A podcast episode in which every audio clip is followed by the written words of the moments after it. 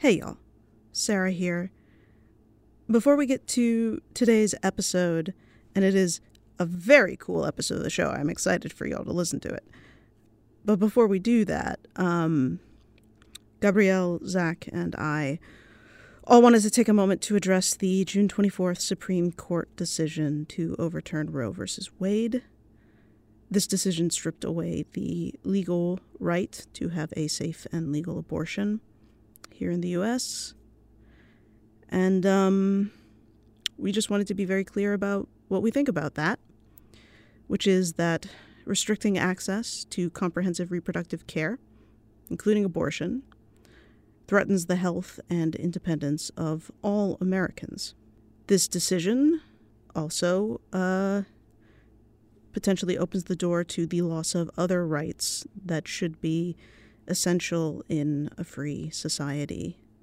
Uh, this is all very overwhelming, but uh, if you want to learn more about what you can do to help, some folks uh, have put together a wonderful set of resources over at choice.crd.co. That's choice.crd.co. Uh, and we here at No Bad Ideas encourage you to spread the word, speak up, and please take care of each other. Okay, here is the show. This podcast features three supposed adults who definitely use adult language. They're also supposedly writers who are definitely not procrastinating by making this podcast. Listener discretion is advised.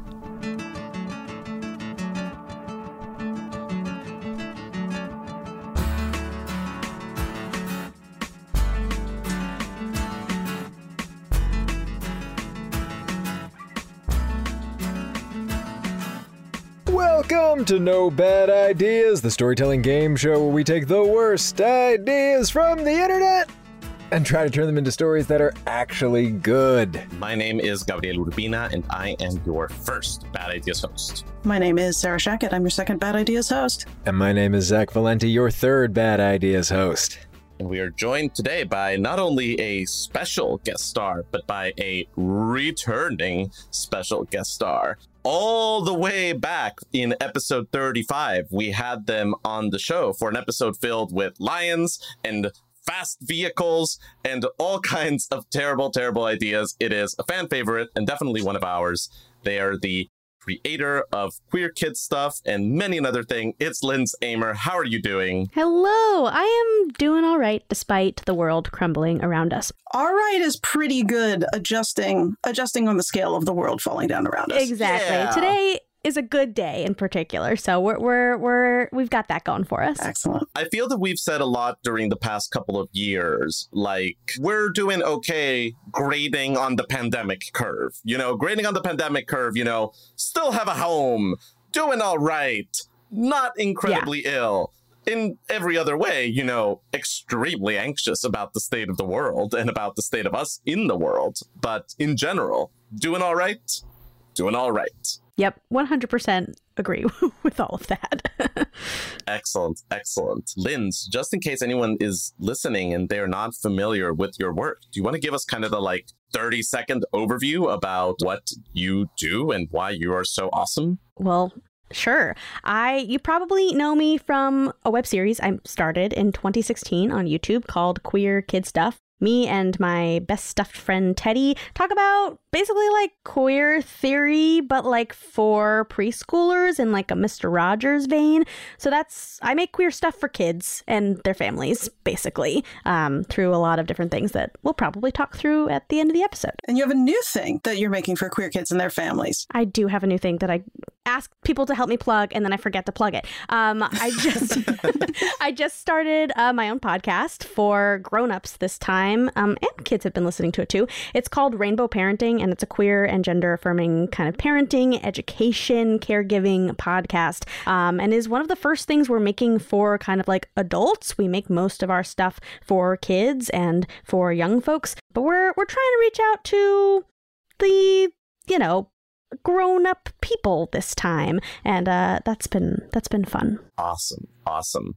Well, we're definitely very excited about the fact that you're making all of that and very excited to talk about it a little bit more in the back half of the show. But we've got some work to do before we do all of that Let's get to it. because this is No Bad Ideas, the show where we find some really, really bad ideas that people had and then try to figure out if we had to pitch this as a movie based on that those bad ideas. Or possibly as a novel or a comic book or a television show. How would we do that? What is kind of like the good story buried in these bad ideas? All and right. I've got a little bit of a challenge for all of you. I think Okay. I've got um since we're all grizzled veterans of no bad ideas here. I thought uh, I would bring something a little bit a little bit off the beaten path. And this comes to us courtesy of friend of the show and uh, previous guest star Christian Kelly Madeira, who Oh, excellent. sent this to me. And I laughed and laughed and laughed. And then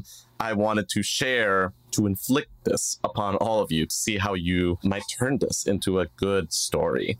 Are we all ready to do this? Yeah. Sounds great. I'm ready. Let's do it. All right. So this is from uh, our favorite place in Reddit, the Am I the Asshole subreddit. And the slightly modified headline to not give away the punchline is Am I the Asshole for refusing to talk to my boyfriend because he won't stop using a certain phrase? That's where we're starting. I mean, it really depends on the phrase. So I'm I'm curious. This yeah. is masterclass in suspense. Okay. Yeah, let's get there. Let's get there. All right. So, digging into the story itself, me and my boyfriend were on Mhm. holiday in Tenerife a few months ago. We were in an all inclusive resort and were standing in one of the shops in the lobby where you can buy extra snacks and stuff. delightful. A very posh British man walked in with his 12 year old son, and they were looking around the shop.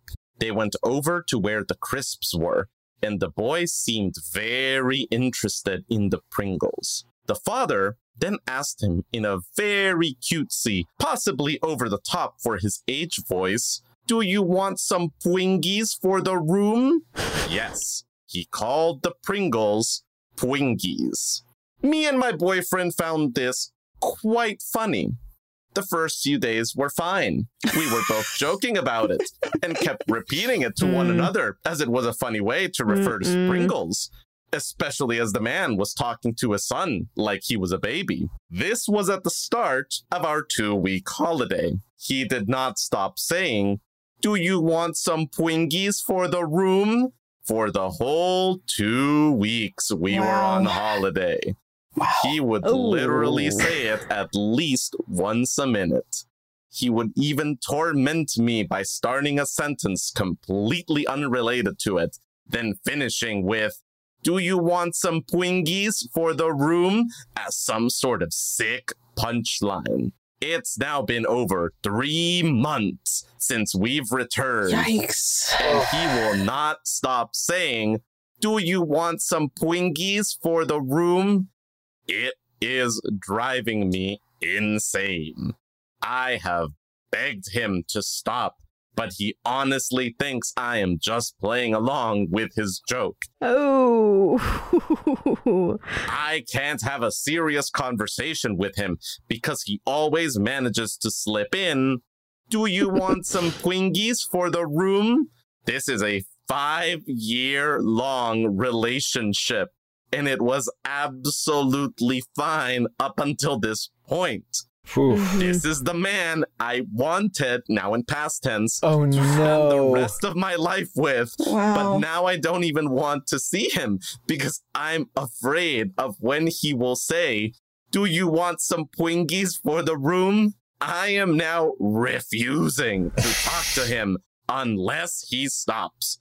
I am honestly afraid that he will say he's going to stop, but then just carry on. hmm Am I blowing this out of proportion? Am I the asshole? I need some clarification. Did, did she actually ask? Yes, yes. She has made it clear that she finds this annoying, but uh, let me just like get the actual quote. I have begged him to stop, but he honestly thinks I am just playing along with his joke. Oh no. He thinks that the asking is part of his bit. Yes, Ooh. correct.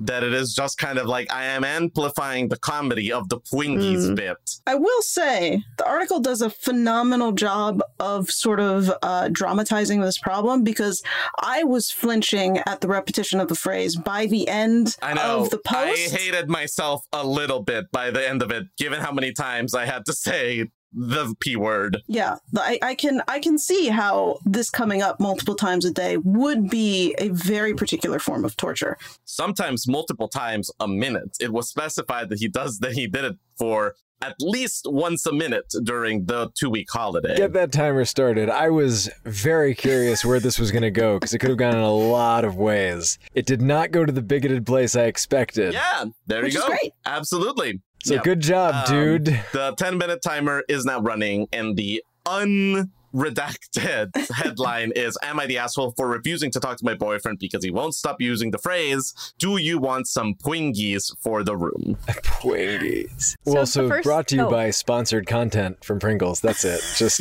bad joke. Linz, do you have something?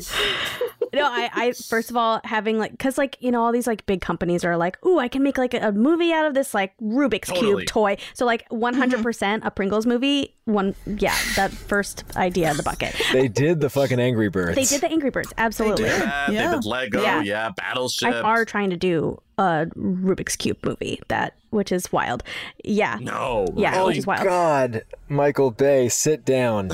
my brain on these kinds of things first goes to genre and we went from sitcom to like drama to like family drama to horror movie so that's like Yeah. yes trajectory this took for me of like act one act two act three done Like the psychological thriller, yeah.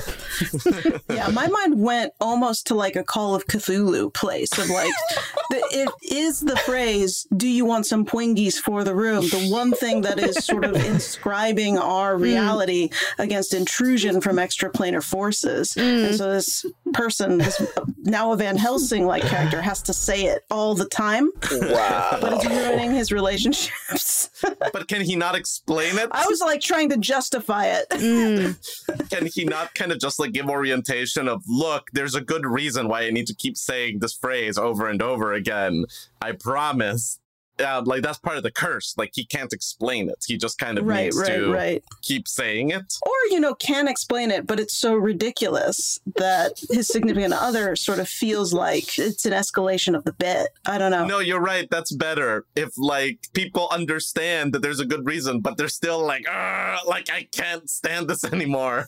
I cannot hear. Do you want some twingies for the room one more time? Uh, if only the late gilbert gottfried was still alive. Yeah. Oh Ugh. my lord R.I.P. it Yeah. also brings up um like if the guy from too many cooks just like popped yeah. up and that was the phrase Are you talking about that like viral video sensation? oh yeah Oh my God, what a great cut. but instead of instead of too many cooks it's do you want some Twingies? i mean that's that's a great horror short. And i guess like the question for us is do we want to do something that is a little bit more psychological horror which i think then would be from the perspective of the poster the the person who um, put this on reddit. You know if we go more cosmic horror then i think the sad benighted man saying this is is our hero. But we can sort of have a, a you know we can choose a particular flavor of horror to go with I think it's the kind of horror where you like don't know you're in a horror at the beginning and it just becomes like more that. and more grim and awful and like the like cringe like escalated as the story went on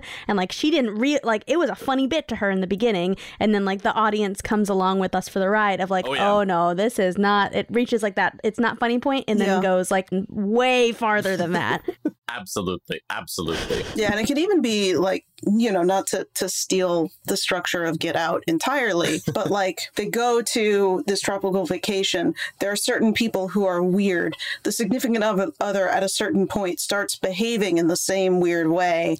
And then it's like the protagonist is uncovering sort of how this was hmm. done to them and sort of what the nefarious schemes of like the people at the hotel are or the people on the island are. So I do like it being, you know, an island so that there's no real escape. There's something in the Pringles. You're putting your finger on an interesting thing about the original story, Sarah, which is that the significant other is not the originator of the do you want some Twinkies phrase. Mhm. Like it got passed on to them by another person. It follows style. Um, That's funny. like, you know, maybe this is something that has been going on, like, you know, even before them. Right, like the, that's classic, like ghost possession, and then it, it passes from one host to another. so are we telling the story from the perspective of the Twingies expression that's infecting people through time? Like It's like the red violin, but like following this horrible phrase from person to person. That's right. That's right. No, I kind of think we should stick with someone who doesn't realize, like Linz says, that they're in a horror movie and then it slowly becomes apparent that they are very much in a horror situation, but one in which the people around them are talking in an infantilizing mm-hmm. manner and mm-hmm. that has some sort of mystical, Right. magical power thing. cute baby talk gone wrong. Yeah. But then, but then it also is like they get to the resort, somebody says the phrase, it's funny, and then like a hurricane appears. So they're like trapped there. Yeah, like they exactly. can't leave. Like it is not Mm. an option to kind of be like, all right, Mm-mm. I'm breaking up with my boyfriend and getting a flight back to Mhm. Wherever I'm from. Yeah, there are no Like, flights for are- the rest of the week. yes, they are Yeah. physically stuck there. I think that's important that they be Absolutely. Cannot the there. and that they kind of want at the start to stay in the hotel and then end of the second act beginning of the third act the protagonist can try and like escape the hotel Right. and try and find safety somewhere else on the island but there's no safety None to be had. yeah and i guess the other thing to work out is the protagonist like a final girl and you know will go through this traumatic experience but come out the other side of it or is this the the horror movie where the protagonist ends up becoming part of the Twingies hive mind or whatever is going on Right. Like I think that, that that is also the question of like, is this kind of a like alien virus that is like trying to take over human bodies Mm, by right. using this phrase as a way to propagate itself or something? Or is it just kind of a more benign, just sticking to the real story of just um the suspense of how long can this man go on saying this phrase before somebody axe murders him? i mean there's also that Yeah. I like the idea, Sarah, of kind of like slowly over time, everyone at the resort except her starts to succumb to this illness. Like at first, it's just the boyfriend, and then it's like the maitre d' at the restaurant that says it, Mhm, and then the mhm. bellhop that helped them with their bags, the nice couple staying in the room next to them, and so on and so forth. Slowly but surely, they all get swept up in the Twingies tide. Is the climax of it that like face from the thing of the Pringles can like appears in the night? zach i think you've stumbled onto something We need a dream sequence. right, right, right, right. Dream sequence. This is like Freddy Krueger. It's like real life. yeah no this if enough people say it the pringles man comes to life like the Kool-Aid man, Hmm. but creepier. Yeah, and and that because that character isn't like super anthropomorphized, it is normally just a face on the can. That would be really creepy. Uh, you have about I'm 20 saying. seconds left. What is this called? Just wingies. Yeah, I think I think you could call it like mini bar or something if they're in in the hotel room or something. Ah, sure, sure, sure, sure. All right, well, that is time. Well done dealing Damn. with that very esoteric challenge. What a fucking idea. away. That's wild. Again, I have to thank and blame Christian Kelly Madeira for Uh, yeah. sending that my way. Um, well, I have something that is not quite as esoteric as that. Uh, Uh, just before you move on, Sarah, just in case anyone was wondering, the comment section on that "Am I the asshole?" post overwhelmingly came on down on the side of "You are not the asshole. Break up with that man." Oh my god! Like everyone was on the side of the original poster. I think as well they deserve to be. yes. And spoilers, I, I I have a feeling you might have a similar reaction to the poster of this I know this article one. from Reddit that I have for you. It is from r slash legal advice. I saw this one the other day. It's good. Okay. Um, so not am I the asshole for once? And I'm also going to hold off on reading the title Okay. uh, because I think this this unfolds nicely. So the poster writes. I operate a small fruit farm in France that specializes in rare and luxury oranges and other citrus fruits. okay. Already a little bit weird, but okay. Already a little bit weird. Like a little uncanny. These are produced in very, all caps, very small numbers and are sold for very high prices to private buyers, restaurants, and upmarket hotels. About two to three months ago, about 15% of my crop had been sliced, squashed, crushed, and left Oh, to no. rot on the ground. Oh no. I liaised with Mhm. local police at the time, but no one knew what had happened. We Mhm. suspected Uh-huh. that it was local vandals or perhaps migrants traveling north searching for some food. Hmm. If the latter was the case, I wouldn't have begrudged them taking some, so not an asshole. Okay, great. This morning, I was linked to a video on TikTok Oh no.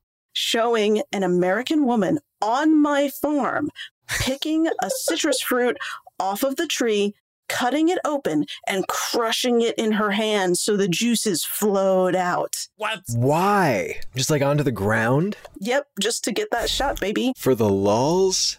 There's something about it being specifically an American woman that is Mhm. like I feel how that is Mhm. offensive to this French poster, but all right, continue. Yeah. Upon investigation, there are approximately four accounts posting similar content from my farm. No. Wow. It's a genre. It appears that they had been repeatedly squeezing my fruits, trying to get the perfect shot, Mm. as a girl can be seen in the background of one of the videos squeezing a fruit before lowering her camera and picking another from the tree. Then the poster says, without getting into specific numbers, I have suffered thousands of euros in lost product and thousands more from breaching contracts with the hotels re the supply Okay. of fruit. Ooh. Oh no. So, the legal Mm. advice this French farmer is seeking can I, as a European, prosecute American citizens for damages? I have their identities from their TikTok accounts. Yeah, right. So, like, you know, these people have not been subtle in leaving no, No. trail back to them. Lovely gap year, not a lot of security protocol. Right, right, right, right, right, right, right, right. Oh my. Oh Yeah, my. So, this is the idea I Mm. have for you TikTok trends terrorizing farmers. I can't tell if Squeeze My Fruits is a horrible title for whatever the story that comes out of this is, or if it's like so wrong that it kind of comes all the way back around to just being perfect. Um, I think like juice worth the, like worth the squeeze or something. You know, this that ah, expression. Sure, sure, Timer's sure. going, so you Okay. can uh, you can. All right, mull we're this. really putting the uh, court, the the cart in front of the horse here. Yes. Let's do the work here. So I- think the the answer to her question may be a good jumping off point because I believe the answer is no. You're going to have a hell of a time getting those Americans in that courtroom. So while I think prosecution may be off the table, I think persecution may be fair game. That's the tagline on the poster. If prosecution's off the table, Hunting season. Say more. Do you mean like actually hunting them? Do you mean like flame wars online? Like, kind of, what are you thinking there, Zach? Technically, you can squeeze a person. technically you can. There are juices. I'm not saying you mm, should. Nope. I'm I'm out. I'm out, guys. Bye. I'm out of here. I no no no. I'm not. I'm not. But I see what you're saying, Zach, and I and I think where my brain is going is like a version of like catfish, like that Hmm. kind of like sleuthing, like reality TV show, uh, but like about TikTok trends and like who like perpetrated a TikTok trend on someone else and like wreaked havoc. okay, okay. I like that. I like that. That one it could even be like a series. Like it could be sort of like the in- a series based on the investigator Mm-hmm. that is Yeah. trying to help people that have been hurt by indiscriminate Mm-hmm. TikTok trends. Now, is this a do-gooder Yeah. or is this someone who's never been able to blow up on TikTok and wants to burn it all down now? Ding ding ding, that Mhm. one. Executive produced by Shonda Rhimes. Um, no, but I think that that is I think that is probably right. Like it is a frustrated wannabe influencer Mhm. that now wants to be known as the woman that takes down Mhm. TikTok. Unfortunately, it a little bit writes itself because it's almost like the structure of like a Yes. Supreme Court decision of like they're kind of sitting around waiting for something that can be the catalyst, like waiting for someone that is like who has been hurt by a TikTok challenge, who has kind of been like put in the line of fire without any provocation on their part. And then they see this poor orange farmer and they're like, there we go. These idiots did not know that they were crushing 2,000 euro oranges each, you know? Mm, yes, I think that think that like there can be Mhm. like innocuous stuff Mm. too of like someone did like Lizzo's TikTok dance and like Yeah. knocked over their vase at like a party or something and they have like no idea who it was and then it's like I think like it doesn't Uh-huh. have to just be like actively destructive TikTok trends. It can be stuff that like happens because of TikTok trends. No, and then it's funny because you can have like really, really mundane damages, but like an incredibly robust, you know, CSI like crime investigation of it and play into that. yes. And then, like, this investigator character, they're a bit like Darkwing Duck. They Mhm, don't really care sure. about, like, are they helping people? Are they hurting people? They're just in it for the notoriety. They're just in it for, can I Exactly. get, you know, They want that clout. Yeah. And sometimes it is like someone was genuinely hurt. And sometimes it's just like, mm, no, this is a little bit of a clusterfuck and there's no one in the right and there's nobody in the wrong. Let me dive in there and see how I can make it worse. And the thing there is that it's also like a clout Uh-huh. chaser trying to nail other clout chasers because they're all Yeah. people who are trying to do TikTok trends. Totally, totally.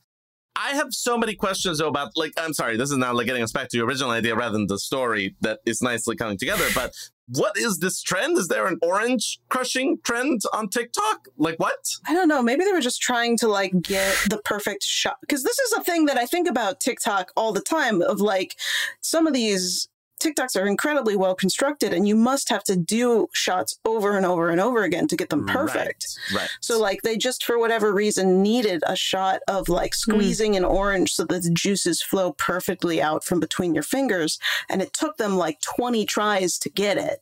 And Right. this this man was the victim of all it. right. Yeah, and on one farm, seems strange to just like target one small fruit farm in France. Yeah, because I don't think I think I feel like four posters is not quite a TikTok trend yet. Sure, sure. I mean, we Hmm. could blow it up and make it a trend, and suddenly there are like two thousand people trying to get to this farmer's land. But there has to be something about it being like these particular oranges. They just Right. like crumple in this like really visually pleasing way or something. I think it can be as stupid. I think you're you're overestimating this. and overthinking the necessary intelligence of the general audience and creators on TikTok. I think it can Uh-huh. literally just be like inane memes of just like juice is funny, just like people find it funny. So so so they start doing Yeah. it around the world, and Uh-huh. it gets to the point that like even big business like Mm. Tropicana farms are like affected and so the groundswell of support for a legal like the first Mm. sort of uh, class, Class action action against a major social media platform 100%. Who's in the mood for a court movie. Yeah like inevitably it turns into kind of you know a court movie. Um and this is kind of the equivalent of like a tiktok i don't know if it's an ambulance chaser but yeah like a really skeezy lawyer. The other direction it could go in is like supply chain issues and like Oh, sure. TikTok Uh-huh. like actually like getting bigger and bigger and bigger until it like collapses society. don't could be like Say a more. I don't hate it at all. dystopian kind of what's uh, the what's the second domino after the juice squeezing Um, takes hold that uh, on our way to world destruction everyone gets scurvy. Oh, Should probably shit. be in there. Sure, sure, sure. It can be a pirate TikTok trend and tie Ah, into the starts scurvy. with, there it you starts go. with Yeah, pirate there you are. fandom. And then we move to the to the fruit juicing and restaurants and Mhm. grocery stores and it's scurvy. And what Yeah. happens when you get scurvy? Can someone I don't remember. Not good. among other things. things i think you lose your teeth So then we basically end up at zombies. more or Yeah. less yeah like actually Wild. yeah like this maybe how the zombie apocalypse actually starts I love this because it can be like this sunny, bucolic, pastoral setting, and we're gonna end it with zombies. That's phenomenal. We're really going for horror today. yeah i'm just looking this up and yeah scurvy a disease characterized by swollen bleeding gums and the opening Yeah. of previously healed wounds Mm. that sounds pretty zombie-esque to me thanks i hate it yeah awesome Mm. delicious Yeah, scurvy, just oh, Mhm. just like scurvy by itself, not a bad title for this. Like I don't know, like there's something about like that word that suggests the right mix of like scummy hustle involved in the person that is doing this. The scurvy challenge. Mm. Oh, oh no. I hate it. I really, really hate it. Yeah, and I guess like it might be sort of like, you know, we really wanted to blow it up. It might be something where it's like this is like the one remaining orange farm that can like produce things. And every orange is very important for like the welfare of people. And Yeah. these drunk American exchange students are just going up and being like, look how bad I can crush this one. Crunch. It all comes down to Yeah. drunk American exchange students, I think. As so many horror stories so often do, don't they? Um, that's time, y'all. you did a great job completely blowing up this nascent TikTok trend. I, I'm I'm exhausted just from these two stories. Oh my god! Just Yeah. like- As with much about TikTok, my reaction is w- have we tried burning it with fire? Trans talk is pretty is pretty nice for the most part. There are great parts of TikTok. This is not one of them. All right. Well, we're going to go and um, up our TikTok education game, um, but we'll be right back with our special guest star to talk a little bit about their work in the second half of our show. So stay tuned, and we'll be right back after these quick messages.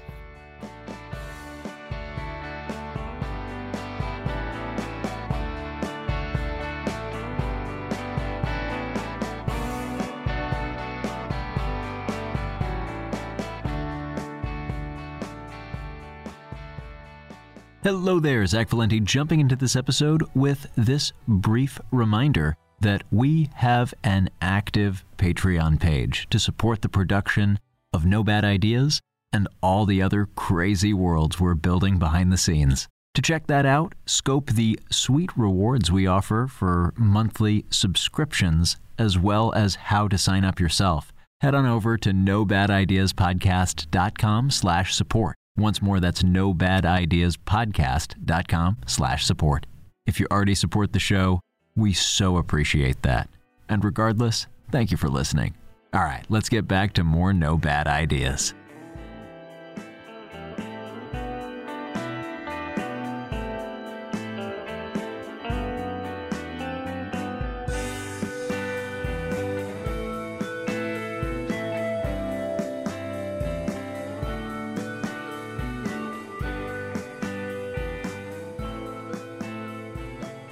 And welcome back, everybody, to the second half of the show where we get to talk to our lovely guest about all things creativity. And I guess for starters, Linz, since you're back on the show once again, how have you been? What's new? And just like, yeah, if you could sort of fill us in on, uh, on I think mostly this, this new project and what themes have sort of unearthed themselves or asserted themselves upon you in its undertaking. Yeah, we were talking about uh, before the start of this, before we started recording. Last time we had you on, it was episode thirty-five. That was a pandemic and change ago. Uh, so it's been it's been a minute. It has been a minute. A lot has changed. Um I got married. I own a house now. There are a lot there are some That's a good thing that's changed. very good things. Um I did a lot of like you know, just working on my writing. And now just finished the manuscript and it got accepted from my publisher, which is very exciting. Writing a book is very difficult, just in case anyone was wondering. Um, Hell that's like yeah. a that's a parenting book that is what uh, led to the idea for the podcast, Rainbow Parenting. Hell yes. Hey! So those are kind of intertwined. Um, I also, I think this is just about to get announced, but I am also working on a picture book, which is pretty cool. I've been moving into like the TV writing and like Hollywood space. So I've been writing episodes of TV for like preschool, and that's been really fun. Amazing. Nice, nice. So you're doing it all. Doing, trying to do all the things. I and think that we're like one Broadway musical away from creator bingo. EGOT's on my bucket list. Nice, nice, nice. good, good, good, good. queer trans Mr. Rogers is gonna be the one. If anyone could do it, a Mr. Rogers like legacy generation is what we need right now. Like what else is gonna bring us out of this like awful funk that the world is in? But like people who are trying to raise the next generation in a better way to like change the future and like the trajectory of mankind humankind and like just making the world a better place and like teaching people empathy and kindness for all people and like also talking own lived experiences of like you know being marginalized etc So I don't know. I think that I think that it actually is kind of a way to make things better, hopefully. Is that not what we need right now? And I say that very genuinely, though. We talk about just have talked about on the show and, and also just amongst ourselves how, how writing and storytelling is an empathy machine. And I'm curious, like, what are the different settings on that machine when you're writing for kids versus now writing for parents? You know, it's it's very interesting because the podcast is like meant to be consumed by adults but i've actually i've gotten feedback that like grown-ups are listening to it with their kids hmm. not necessarily like the preschool age that like i typically kind of target but like in like the eight and up i can like kind of understand these concepts a little bit better um and like can be on the same level. Because like i'm not like trying to dumb anything down. I'm trying to and this is what i say about all of my work is that i'm trying to simplify things to their kind of like core their like most core universal concepts. So when i'm talking about gender, I'm talking about that just like feeling you have inside of you and like how you want to express it. And like everyone knows that because that is a part of the human experience, no matter if you're like an infant or you're like 95. Um, everyone, every human has some feeling. And I think that like it's all about just those like building blocks of like what are these things and how do we all experience them? How do I experience them? How do you experience them? And how can we communicate them? Mm-hmm. And the only difference versus the kids' work is that like I'm just kind of like assuming that you have more of those building blocks in place when you're a grown up and like you have context for these ideas. And that doesn't mean that you don't need to be like retaught some of them. That's important too. But like you at least have like right. a basic understanding of like this is how the world world works and this is how queer people are perceived and like how how like the queer and trans community are seen and and what we know about them and like what is in the cultural discourse. Like those are all like assumptions i'm going to make about an adult audience versus like a kid audience. Like i'm not going to assume any of those things. I'm not going to assume anything at all. I'm going to assume that we're starting from brick sure, one. sure. and so i just kind of like with adults i kind of have to like choose the amount of bricks people have already built in their brain. And like sometimes I'm right and sometimes I'm wrong. And like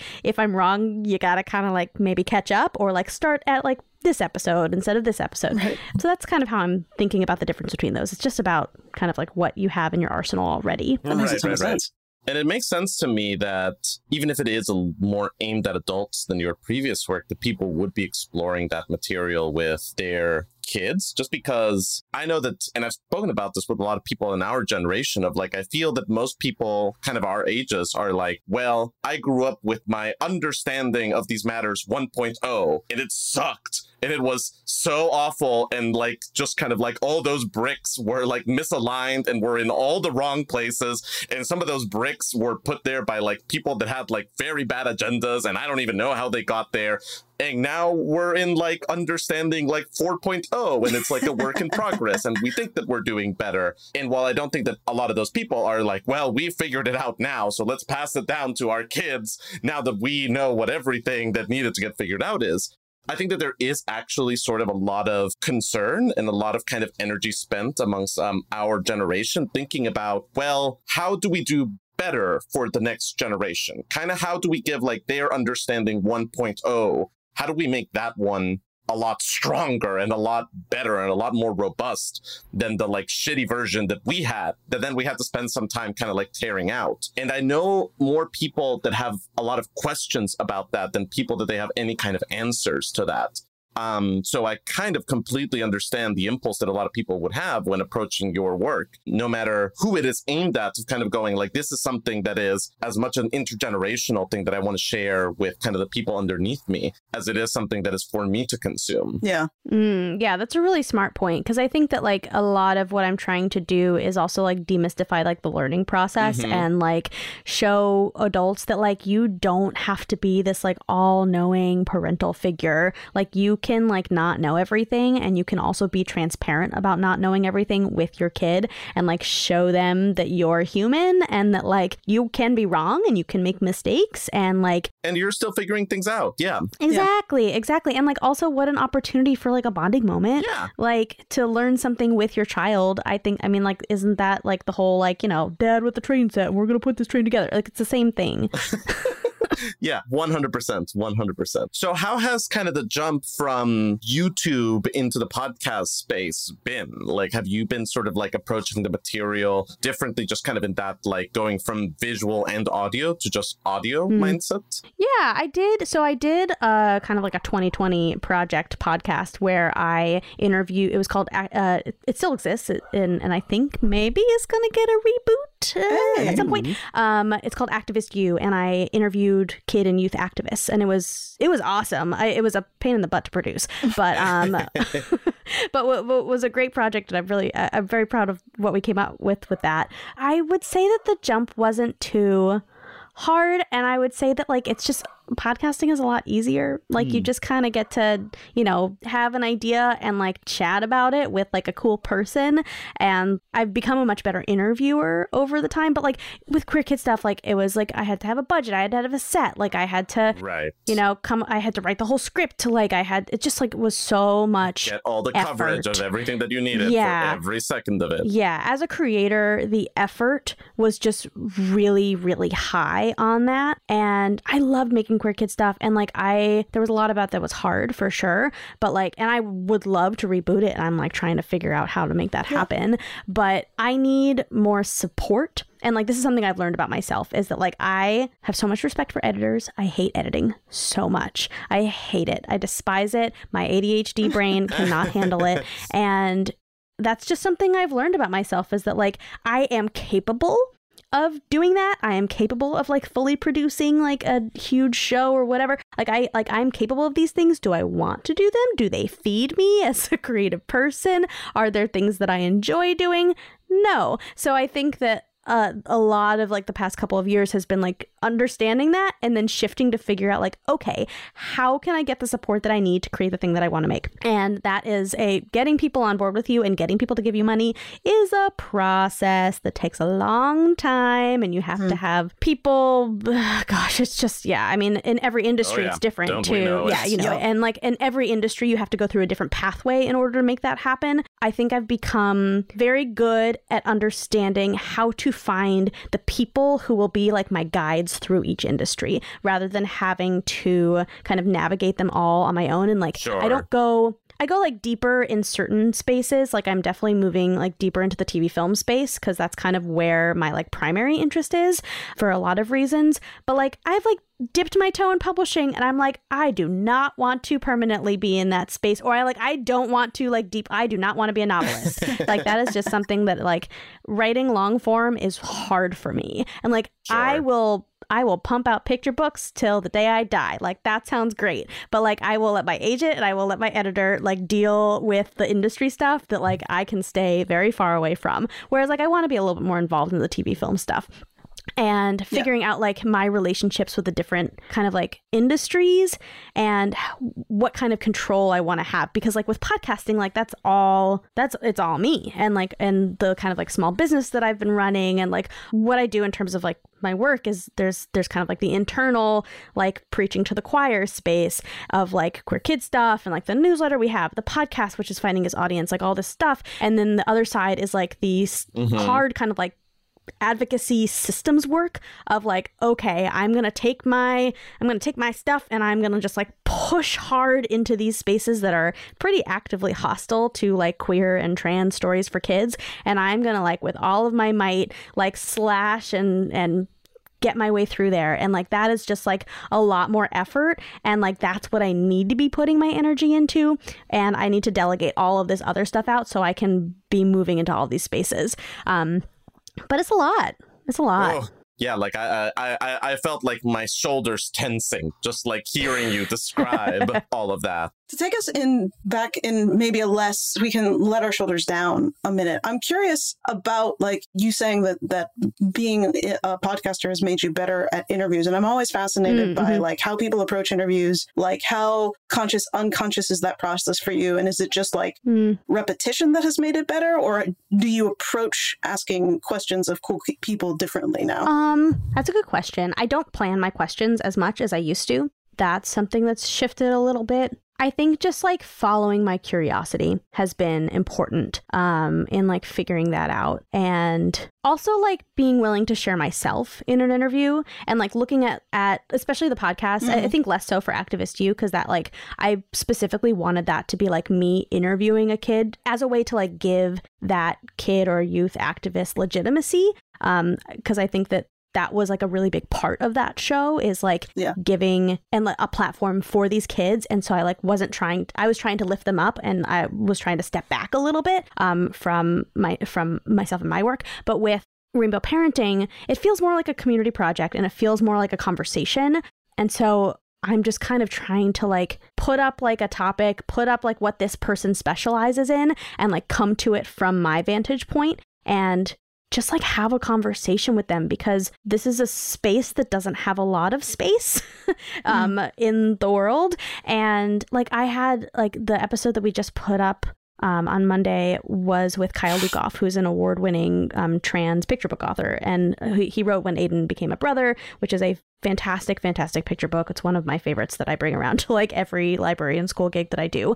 And um, we've kind of become friendly from my work, and, and I've had him do some things with me and, and all of that. And I just like, when has there ever been a like hour long conversation in the digital sphere that you can access between two trans kids book authors and like kids media makers. And like and so i'm just kind of like i don't really need to I, we can speak to a topic but like but like that's just to couch like that person's and like my like our expertise overlap. And like it's just about sharing knowledge at this mm-hmm. point and like sure. I'm not trying to be particularly like prescriptive in the podcast. That's kind of what the book is for. This is about like bringing people into this like activist community space and like learning from this movement that's been going on like on, on the grassroots level for a long long time but just hasn't had a lot of spotlight because I I mean like from personal experience the spotlight is dangerous for for people doing this work. And like you see that happening on a national stage right now. And I think it's important to hear from the people who have been doing this work for a long time. And I hope that like I can be a conduit for good conversations but also like kind of know what I'm talking about at this point and and think I like know what questions to ask just like from my personal experience. So, yeah, I'm more interested in just like chatting with people. That's awesome. Yeah. I don't know if that makes me a good interviewer, but I think I hope it makes the co- the podcast interesting at the very least.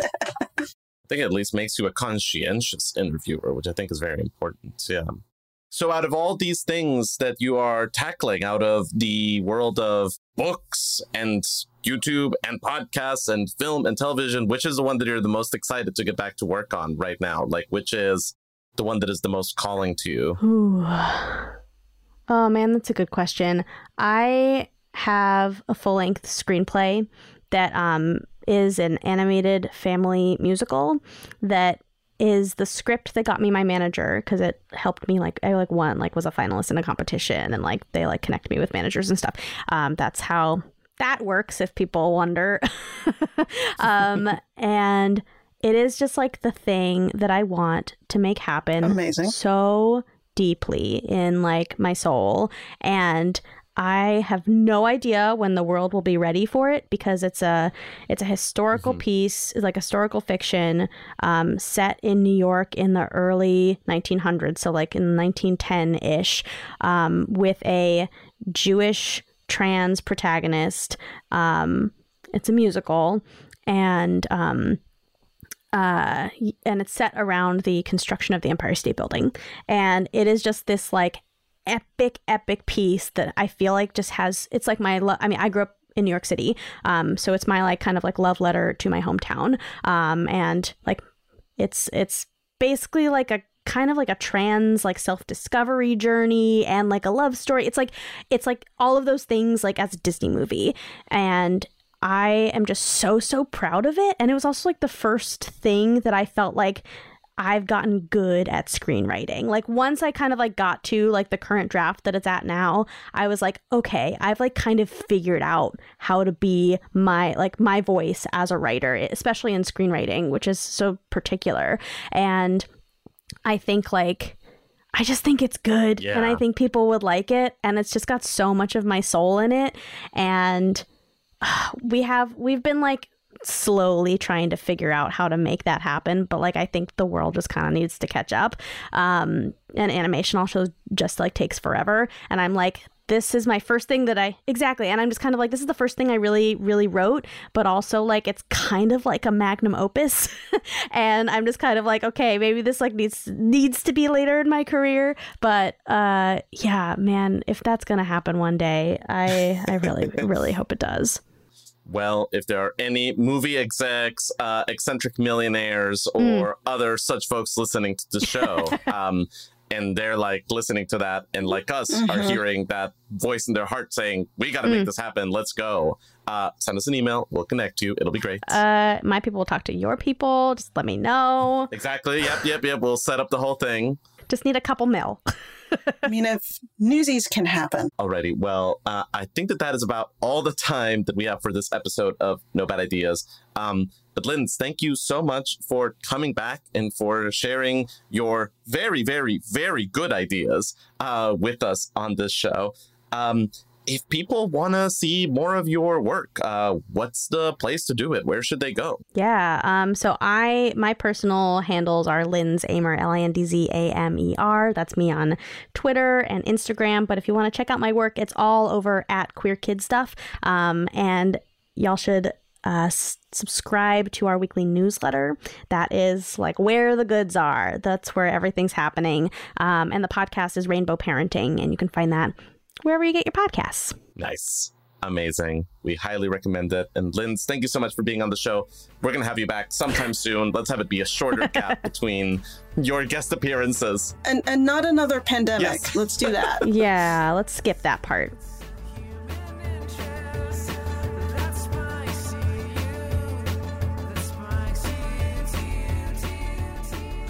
This has been No Bad Ideas, produced by Gabrielle Urbina, Sarah Shachat, and Zach Valenti. Many thanks to our patrons for their partnership in making this show happen. And a special shout out to our Idealist members Jennifer Schneider, Rena Sarame, Jeffrey Felsher, and Dia.